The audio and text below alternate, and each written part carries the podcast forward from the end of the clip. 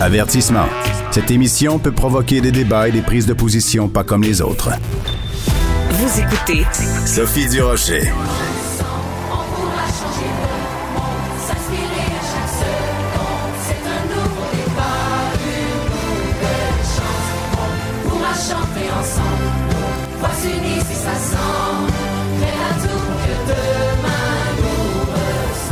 Alors, ce qu'on vient d'entendre, c'est bien sûr la chanson thème de Star Academy 2022. Ça faisait trois semaines qu'on attendait ça parce que ça a été reporté à deux reprises, bien sûr, à cause de la fameuse COVID.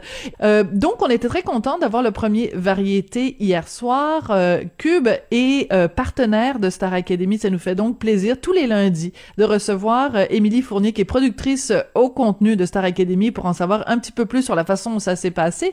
Émilie, bonjour. Allô? Émilie, euh, donc beaucoup de fébrilité. On sentait euh, les, les, participants, les concurrents euh, très nerveux, peut-être aussi parce que évidemment leur destin se jouait hier soir, mais aussi parce que ça faisait deux semaines qu'on attendait ça. Est-ce que tu l'as senti toi aussi cette cette fébrilité là? Ouais, le mot est super bon, je trouve. Fébrilité, c'est ça. On était toutes des petites boules d'émotion, je pense.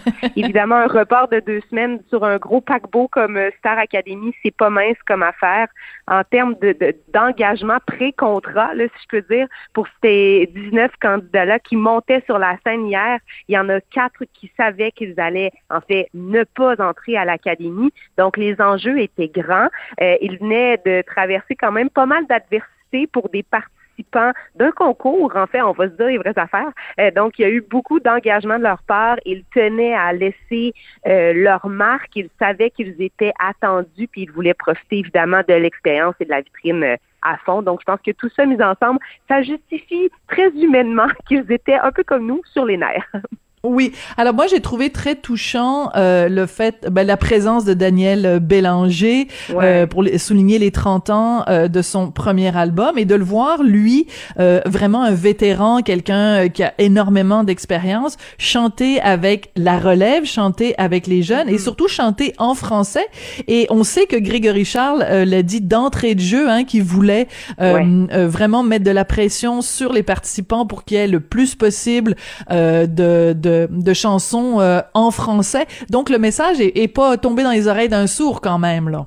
Effectivement, mais Grégory l'explique très bien, c'est-à-dire qu'il faut pas, je pense, regarder ces jeunes-là en disant vous boudez le français. C'est pas du tout ça. je pense que dans l'écosystème avec lequel ils sont en contact avec la musique en ce moment, c'est normal qu'ils soient davantage dans un répertoire international et par le fait même dominant par l'anglais. Ceci dit, ils entrent dans une académie qui est euh, installée au Québec avec des professeurs qui se sont illustrés dans une carrière francophone puis la job des profs aussi et la job de la production, c'est de dire, écoute, toi, t'aimes tel type de sonorité, toi, t'es tel genre d'artiste.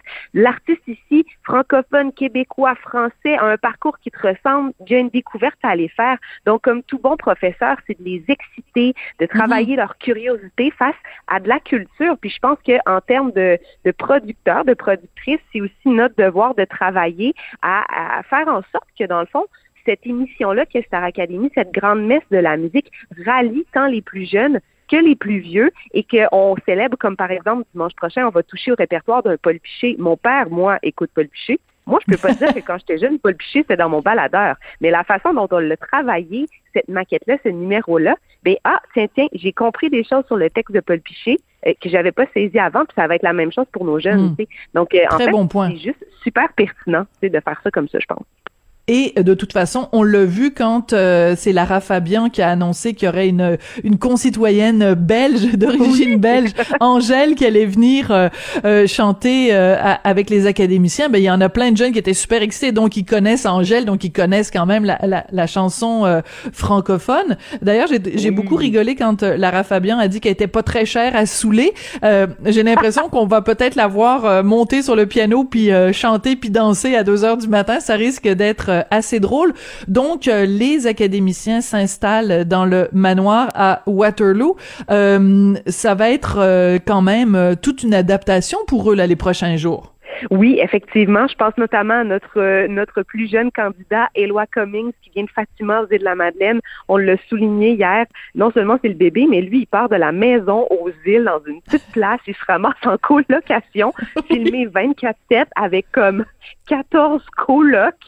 Tu sais, je veux dire, c'est, c'est, oui, oui, pour eux autres, ça va être toute une adaptation. Mais ce qui est fantastique, comme on disait d'entrée de jeu, c'est qu'ils sont déjà passés au travers de quelque chose en gang. Notamment cette année, ils ont eu la chance de vivre l'audition finale, qui est déjà une expérience de tournage.